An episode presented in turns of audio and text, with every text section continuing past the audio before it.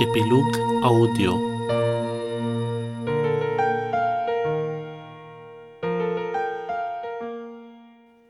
Hristos a înviat.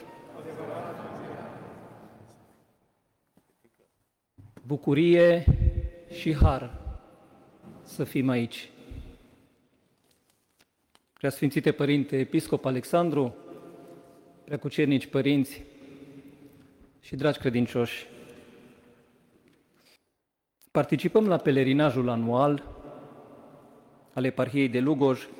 În acest vechi sanctuar unde este venerată această icoană miraculoasă ce o reprezintă pe Sfânta Fecioară Maria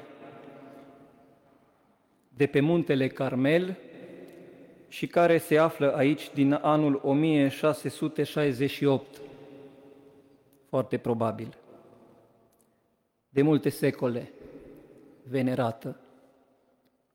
De-a lungul secolelor, credincioșii creștini au constatat o prezență mai intensă a Fecioarei Maria aici. O prezență mai intensă. De aceea au venit aici, constant și în număr tot mai mare. Desigur, este vorba despre o prezență spirituală a Sfintei Fecioare Maria. Într-o naștere fecioria ai păzit, într-o adormire lumea nu ai părăsit. Așa cântăm noi în tradiția noastră răsăriteană, convinși că într-o adormire a sa și într-o înălțare a ei la cer, Maica Domnului n-a părăsit lumea, nu ne-a părăsit. Și de aceea și aici, ca și în alte locuri, în eparhia noastră la Scăiuș și în atâtea alte locuri în lume, există o prezență mai intensă a Măicuții Sfinte.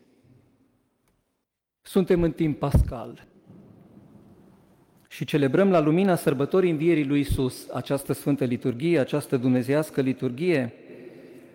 Este o perioadă în care Sfintele Evangheliei pe care le-am ascultat de curând vin să adauge câte un aspect, câte o nuanță în plus și noi din ele înțelegem și ne conturăm tot mai mult credința în învierea lui Isus. De curând am auzit Evanghelia ucenicilor de la Emaus, care l-au întâlnit pe Isus. De curând am auzit Evanghelia lui Toma, care s-a îndoit și apoi a mărturisit, ești tu, cel înviat, cel mort și înviat. Iar mâine vom avea Evanghelia femeilor mironosițe. Lecturile care le-am ascultat astăzi, Apostolul și Evanghelia, poartă în ele mult mister, multă taină. Dacă ați reușit să auziți Apostolul, ucenicii închiși și eliberați în mod miraculos. Au constatat cei care s-au dus să-i scoată din închisoare că ușile erau închise și ei erau afară și predicau despre Isus înviat. Semnul acesta seamănă bine cu fenomenul despre care se vorbește că Isus intra ușile fiind încuiate, nu? Iată ce similitudine. Iar Evanghelia de astăzi ne revelează umblarea lui Isus pe apă, pentru ca să înțelegem din aceste fapte minunate că Dumnezeu are un plan și că atunci când e nevoie, îl duce la împlinire și prin miracole, prin semne. Dacă e nevoie, umblă pe apă. Atunci a fost nevoie.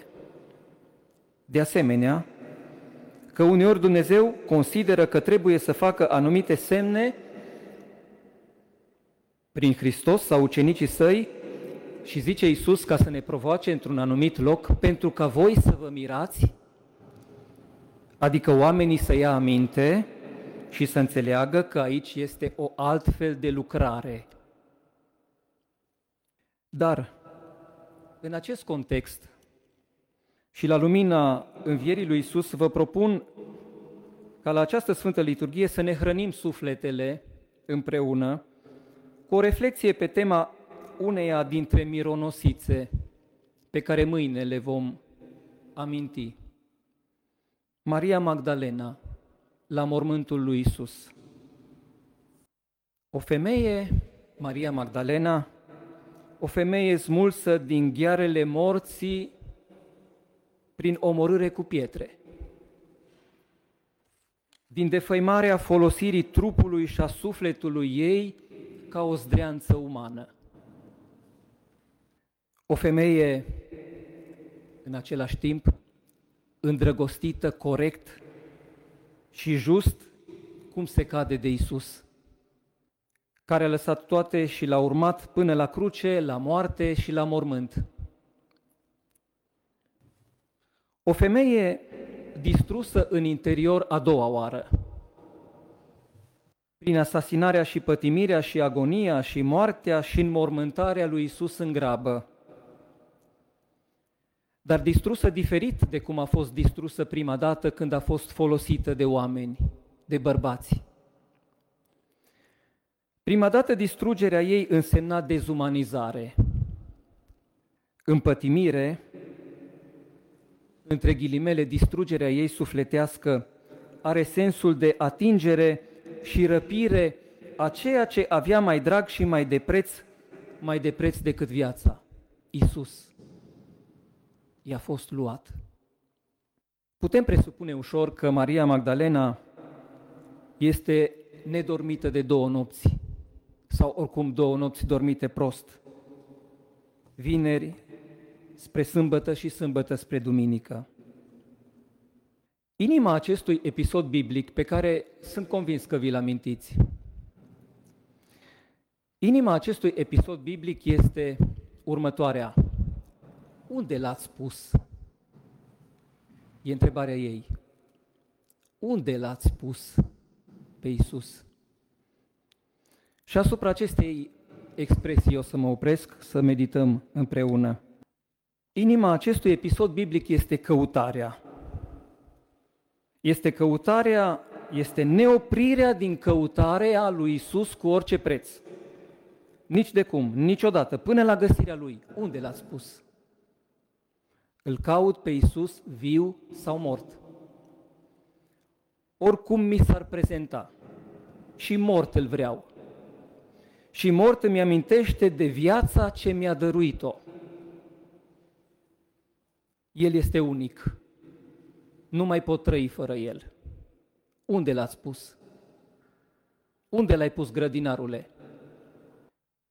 Sau îngerilor de la mormânt, unde îl pot găsi pe Isus? În vraja căutării, nici dialogul Magdalenei cu îngerii nu este semnificativ pentru ea.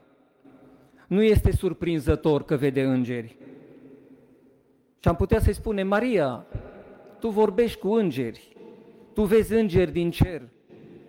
Nu mă interesează. Unde este Isus al meu? Cine l-ar putea înlocui? De fapt, în chip spiritual, mintea, sentimentele, preocupările Mariei sunt toate numai Isus. Sunt pline de Isus.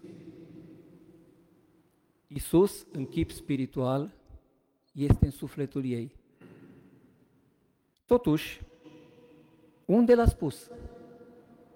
Cu astfel de atitudine și sentimente îl caută Magdalena pe Isus, pentru că viața ei nu mai are sens fără el. Și există trei indicii ca răspuns la această întrebare a Magdalenei. Unde l-ați pus? Sunt următoarele. Primul. Voi să stați în cetate până când veți fi îmbrăcați cu putere de sus. O să spuneți că nu are nicio legătură această expresie. Vă amintiți că Isus și-a profețit moartea, pătimirea și învierea. Și ucenicii deja le-au constatat. Și aceasta este o prorocie a lui Isus. Stați în cetate până când vă veți îmbrăca cu putere de sus. Adică, Spiritul Sfânt mă va înlocui pe mine, Isus, în misiune pe pământ. Spiritul Sfânt, puterea de sus care va veni peste voi, mă va înlocui pe mine în misiune pe pământ. Faceți experiența rusaliilor. După înviere, Isus este de întâlnit în spirit, în chip spiritual. Acesta este primul răspuns la întrebare, unde l-ați spus? Unde îl pot găsi pe Isus? În spirit, în chip spiritual. Nu-l mai găsesc în trup, că s-a înălțat la ceruri. Îl găsesc în spirit, că spirit este Dumnezeu. Al doilea răspuns. Unde l-ați spus? Acum mergeți în Galileea. Mergeți și spuneți ucenicilor lui și lui Petru că Isus merge înaintea voastră în Galileea.